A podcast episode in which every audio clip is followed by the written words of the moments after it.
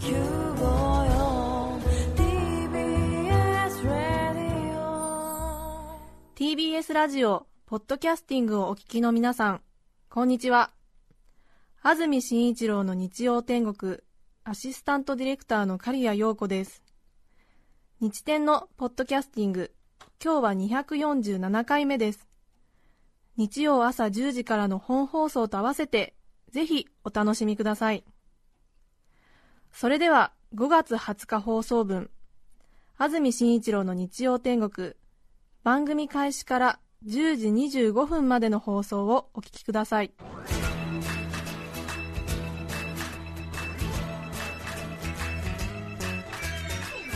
安住紳一郎の日曜天国。おはようございます5月20日日曜日朝10時になりました。安住紳一郎です。おはようございます。中澤由美子です。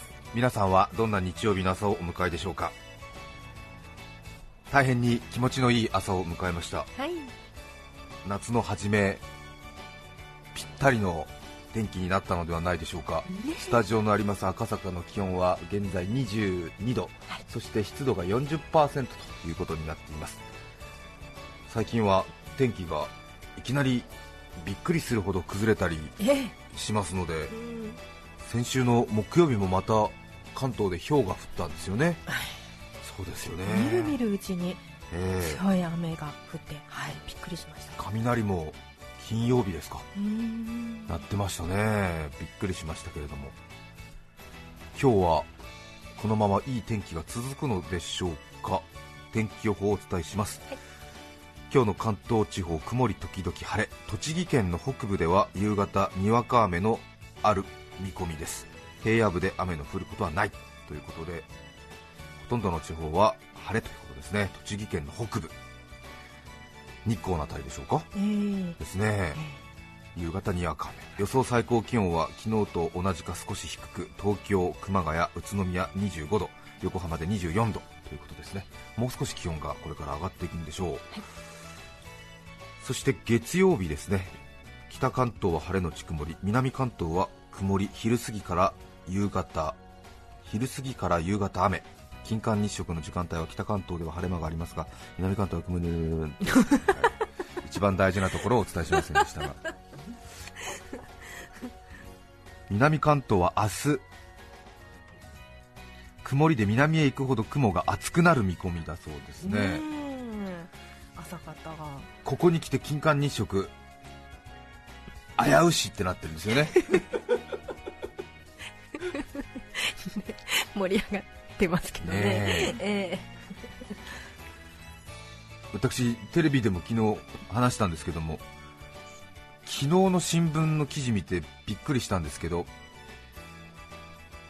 月曜日の朝7時30分くらいから金環日食が見られるっていうことになってますよね、はい。それで老若男女老いも若きも一律に取ったアンケートであなたは月曜日の朝7時30分頃に金環日食を見る予定ですか？見に行きますか？と聞いたところ10人中何人の人が行くと答えたでしょうっていうようなまあ趣旨の記事を見たんですが何人だと思います？ー結構多いですよね。あ知ってます？それ答えあは私えその記事見てないです。あそうですか、ええええ。10人中何人が月曜日の朝、私は金環日食を見るんだって答えたと思いますか？えー、67人ぐらいですか？どっちですか？7人。7人。とお思いでしょ？うんはい。これ実はその新聞記事によると10人中8人がはい。見るって答えたんですおーおーおーおーおそうなんですよ。大方の予想はみんなはい。大体7人か6人くらいじゃない？はいっていう人が多いんですよ。えーところがこの7ではなくて8だっていうえこと？この事実が非常に大きいんだーよね。大きいですね。7人と8人では大違いなんですよね。ええ。ー、あみんなやる気ありますえね、うん10人中7人が見るって言ったら、うん。ああいいんじゃない？楽しんできておいでみたいな感じなんだよね、うん。ところが10人中8人が見ると聞いた途端、人間というのは少数派に入るのが怖いものだから 急にえー、なんて言って、ちょっと興味あるなんて言い始めるんだよね。その典型が俺なんだけれどもその記事見るまではなんかね朝7時30分だからちょっと早いしね、えうん、で別に小さい子供と一緒に住んでるわけじゃないし何か娯楽に飢えてるってわけでもないから うーんっていう感じだったんですよ、え。ーところが10人中8人が見るって聞いた途端にこれは見なくちゃいけないみたいな。日食グラスどこで売ってるの？みたいな。本当そうですね、うん。なんかすごくあの圧力ありますね、8割っていう。そうなんですよね、ええ。ええ。ー怖いねこれがなんていうの？ううん。ん、世論のスクラムっていうのかしら。そうですね、まあねこれが悪い思想だと本当に世の中が悪く動いてしまうんだろうけれど、まあ日食を見るか見ないかっていうことなのでこんなつまびらかに話をしていますけれども 人間の弱いところなんだろうね、ええ。強い気持ちを持って特に天文には興味ありませんっつって 居続けるっていうのがね本来のいい姿なのかもしれないけれども急に心が変わっちゃって、ええ周りの人間にも聞いてみたんですよ。昨日しつこいくらいに。え10人中何人の人が日食を見るって答えてると思いますかって言ったらみんな6人か7人みたいな感じなんですよね、ええええ。でも8人ですよって言うとあそんなに盛り上がってんだ。みたいな。じゃあ見なくっちゃって人が多くてね、うんええ。私の小さな小さなこういう草の根運動で 多分今関東では10人中9人ぐらいまでにはね増えてるんじゃないかなっていうふうに考えてます。急に焦燥感を覚えます、本当に。そうですね、はい。焦燥感を煽ってはいけないんですけどね、えそうか。えところがそしてここに来てはい。明日北関東では少し晴れ間があるんだけれども 南関東では雲が厚いというではないですか。雲が厚いとねこれ見られませんので金環日食、1000年に一度こんなに日本中の多くのところから見られるのはないということなんですけれどもね。その1000年に一度が厚い雲に覆われてしまうという。そんな時代を共に生きようではありませんか。残念だったね1000年前っていうことでね、えーきっと1000年後の人たちもねきっとね、えーそうですよね。源平合戦の頃に金環日食が見られましてみたいな。この時はどうたらこうたら。でその1000年後ですね2012年頃にも、えーあったんです。この時は雲が厚くて見られませんでしたって多分1000年後ぐらいと軽くスッと流すんですね。1000年後ぐらいのワイドショーではね。ね、えーということで2000年ぶりなんですね。見られるのは綺麗になんていうことをしてる。煽られえる材料に。ー材料になってえーそれからもう一つは私も伝える方の立場でなんなんですが日食を見るときに直接太陽を見てしまうと目が焼けてしまうので病気になってしまう怪我をしてしまうので、ええ。直接見ないようにしましょうという注意喚起がものすごく細かく今年はされてますよね。ね。え。あの文部科学大臣も記者会見でね、はい。えー説明するくらいで、まあ、多分それぐらいいろいろ事故が予想されるからなんでしょうけれども。ついね、ちょっとならと思っちゃう人たちも、あそうですよね。改まりましたよね。そんなうにん。危ないんだと思って。うん。はい。まあ、ちょっとねなんとなくあまりにもこう親切、丁寧すぎるんじゃないかなと思ってびっくりされた方もいらっしゃるのかもしれませんが、特にまあ直でね見て事故のないようにというのが一番なんですけれども、ただ今回のこの注意喚起を聞いていて、私もする方の立場の一人だったりはするわけですけれども、何か皆さん記憶はございませんか？私小さい時部分日食かなんか見るときにえ下敷きで見させられましたよ。私の目はもうやられてるんですか？っていう気持ちになってる方多くないですか？昔専用の日食グラスなんて言ってなかったですよね。あのフィルムのネガフィルムのなんかあの黒いところで十分ですみたいなこと言われてそれで部分日食をあーらららって言いながら見た記憶ありますけどね。あれは何ですか？負の歴史なんですか？誰かから謝罪はあるんですか？今日も特に問題なかったです。問題ありませんよ。違うのかな？日食の種類が。わかりません。その1000辺年に一度だから。強いのかな？まあ、金環日食の方がなんかね色がこうピカーンってねこうあのちょうど指輪のダイヤモンドのところのあたりなんかがピカーって光ったりするからかしら？まああのねいよいよ明日に迫って私が出した情報が何かねいけない情報だっていうことになり私の人生が狂うこともあるでしょうからあまり強くは言いませんけれども、ええ。皆様誤解してはなりませんよ、ん。え。ーうん。余計なことを他メディアなどでは言わないようにしてくださいね、え。個人的なね感想ですね、個人的な感想ですから。明日の日食は日食グラスを必ずしてみてください ここは揺るぎありませんからね。それをちょっと置いといて昔話をしています。そうそういうことですね。私の目はもうやられてるんじゃないの？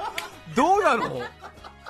皆さんもそうですよね。昔だって下敷きとかなんかあの なんか炙ったガラス炙ったガラス板とかあの透明な下敷きの人はマジックを塗ってなんか黒いマジックを塗って見ましたよ。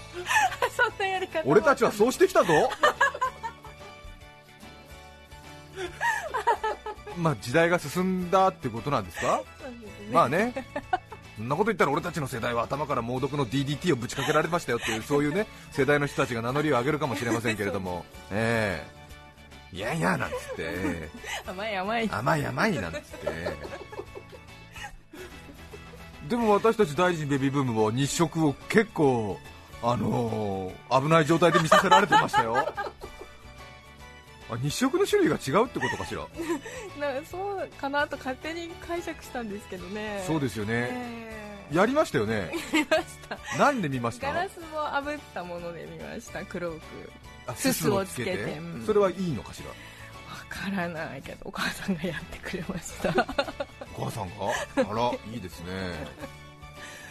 うーん。ね今日食グラスっていうきちんと目に有害な紫外線なんかをうんうん切る、はい。カットしてくれる専用のグラスでどんどん今値下がりしてるんですよね。あのクリスマスケーキ24日を超えたクリスマスケーキのように、えまだ超えてはいないんですけども完全にこれ日食終わってからだと売れやしませんからね。そうですね。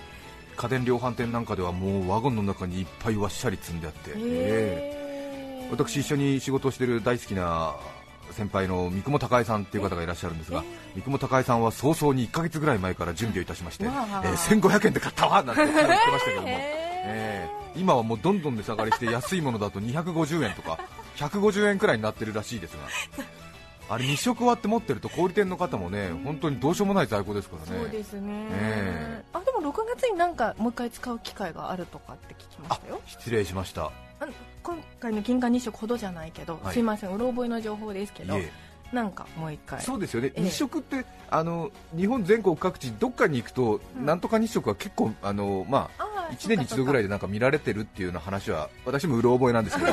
すいません、え皆既 部分皆既日食とかなんかね、うん。えうん。まあそもそもよく日食って何か分かってないんですけども。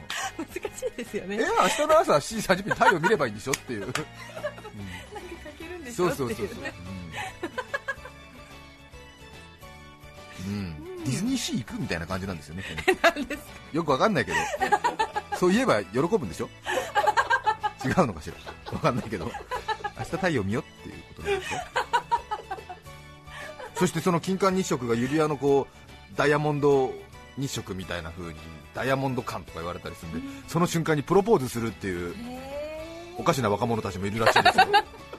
綺麗にこうキャーンってなってね南関東厚い雲どうすんだろうね。どうしよう。移動するのかしら。せっかくの機会だけど。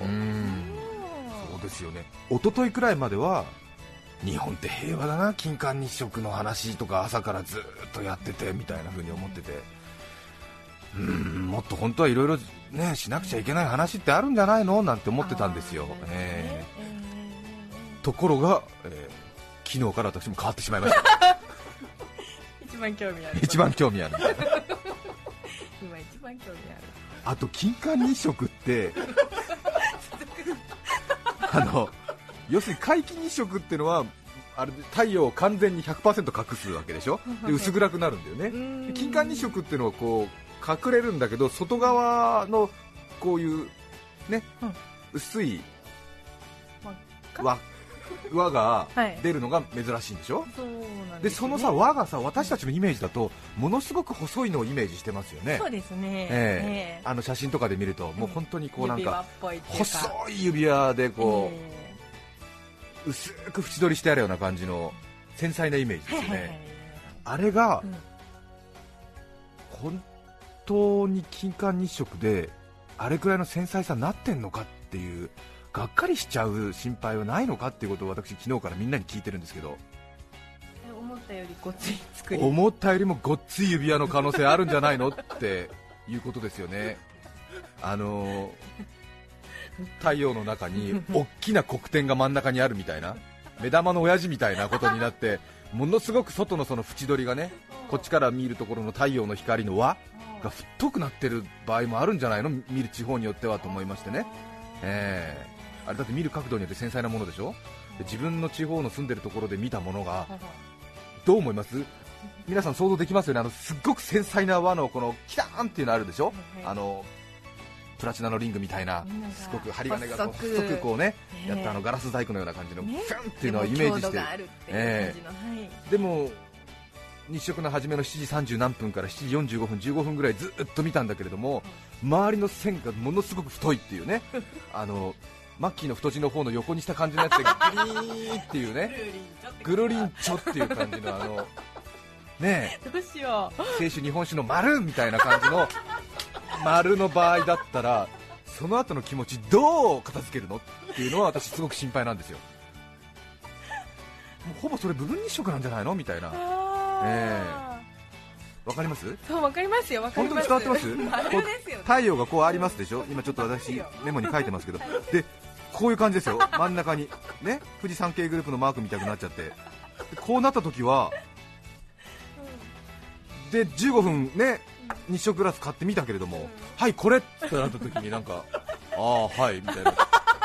確かに和ですけどみたいなことになりますよね。ガサツな感じですね。はい。確かに。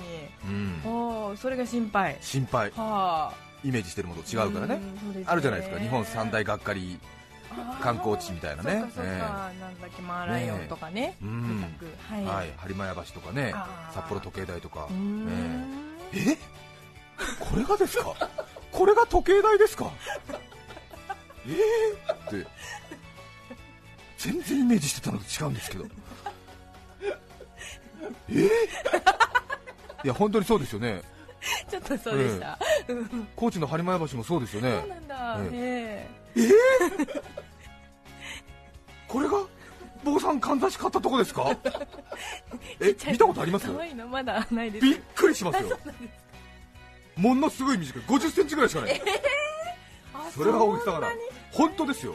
ええ。一またぎで？ひとまたぎっていうかなんかねうん居酒屋のなんか本館から別館への移動する あの赤い橋みたいなのあるじゃない？たまにあります。ええ。ちょっとこうねええ、R がついてて登って下って降りるみたいな、ええ、本館から別館みたいな。って感じですよ。怒られますよコーチの人に。怒られますよ。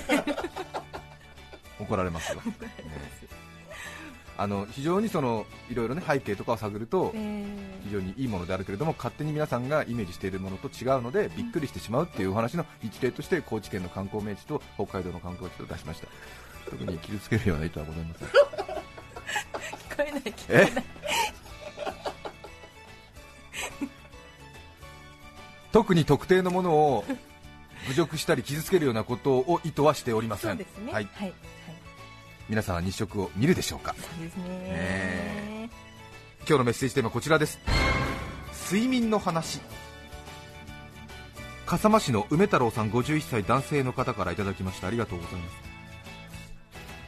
寝床に入ってからの儀式を作っておくと速やかに眠りに入れるとよく言われまあす聞いたことあります、一日を振り返ってみるとか古典的なところでは羊を数えるとか。いつの頃からか私は自分が相撲部屋に入門。幾多の困難を乗り越え大関の地位まで上り詰めていく壮大なドラマのストーリーを考えているうちにいつの間にか眠ってしまえるようになっていました。おおよそのストーリーとラストシーンは決まっているのでそうだな今日は大学相撲出身のエリート新入幕力士にプロの戦で上手出し投げで土俵下へ投げ飛ばすあの時のことを妄想しようなどと考えつつ寝床へ入ります取り組み前の仕切り直しで塩をまこうとしているうちに眠ってしまうということも多々あります。安眠のためには大変有意義と言えるでしょう。ただ一つ問題なのはテレビの相撲中継を見ながら十中八九眠ってしまうことです。あ51歳の方。ー入眠儀式だからね。ええ。テレビでも。遊民儀式っていうんですか？遊民とか入眠とあか。あ誘う眠りの儀式、ええ。ええ。いわゆるルーティンワーク。そうですいつも通りの行動ということですよね、ええ。へえ美に入りサイに入りもうやってらっしゃるんですね。結構あの寝ようとしてる時にはい。このことを考えるとよく寝られるんだっていうものを持ってる人も多いんですよね、うる覚えなんですけど。はい。そうでしょうねきっとね。ええ。えええそうですよね、はい。中田さん何かお持ちですか？遊民儀式は。えうつ伏せになるっていう感じですかね。そん脳内はあんまり考えすぎると余計冴えちゃうので。はい、うつ伏せになってちょっと息苦しいぐらいになって脳の酸素を薄くすると眠くなってきまあーあーうつ伏せになって。すはい、はうん。あなるほどね。で私は、えー、と小学校ぐらいの時はなんか自分で頭の中で架空の街づくりをするのが好きでここにじゃあ車屋さんを作ろうここにガソリンスタンドを作ろうここに駐車場を作ろうここに役場を作ろうここに川が流れているんでここに橋を架けようみたいな頭の中でそういう自分の、え。ー箱庭みたいな箱庭の街みたいなのを作るのが好きで、うん。えーうんそういう風にやってるとすぐ寝られるっていうかあの途中で本当にすぐ睡眠に入れることが多くてえそういうことをずっと繰り返しやってましたね、へえこの間眠れない時があって久しぶりにそれをやってみたんですけども、はい。大人になってやってみるとあまりにも具体的に想像してしまうので、はい。眠れませんでした、そうかもしれませんね、こんなのはありえないだろ大天法でダメだろみたいな。ね こんなことしたら駅前がシャッター街になっちゃうよみたいな。ね、ええ。リアルですよね、ええこんな感覚で私鉄は駅置かねえよみたいな、え えああこれじゃダメだみたいな、ええきちんとした都市災害ができてないみたいな。都市防災ができてないよえ都市計画にまで及んじゃうわけですね。横浜市戸塚区の霊宝さん22歳女性の方ありがとうございます。ありがとうございます。私は寝ている時に歯ぎしりをしています。うん。多いみたいですね歯ぎしり。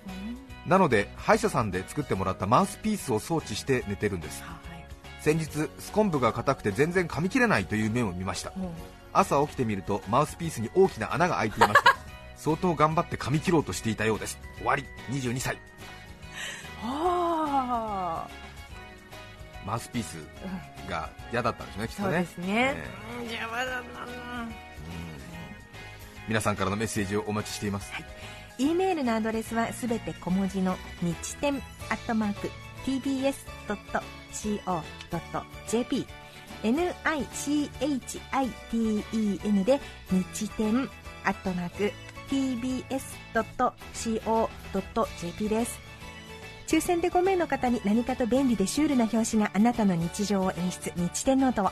3名の方にはカルピスセットをプレゼント。さらにメッセージを紹介した全ての方にオリジナルポストカード忍術集団パキをお送りしています。今日のテーマは睡眠の話です。皆さんからのメッセージお待ちしています。川越市ロデオパンタロン29歳男性の方からのリクエスト。今日の1曲目ザ・イエローモンキーバラ色の日々どうぞ。5月20日放送分安住紳一郎の日曜天国10時25分までをお聞きいただきました。著作権使用許諾申請をしていないためリクエスト曲は配信できません。それでは今日はこの辺で失礼します安住紳一郎のポッドキャスト天国。今日5月20日は電気自動車の日。電気で動く自動車とお金で動く私の心。結局乗るのは火の車。人間は電気で充電できないから休んで充電するんだよ。TBS ラジオ954さて来週5月27日の安住紳一郎の日曜天国。メッセージテーマは「行列の思い出」ゲストは床屋カメラマン増友亮さんです。それでは来週も日曜朝10時 TBS ラジオ954でお会いしましょう。さようなら。安住紳一郎の「ポッドキャスト天国」これはあくまで試供品皆まで語れぬポッドキャスト。ぜひ本放送を聞きなされ。TBS ラジオ954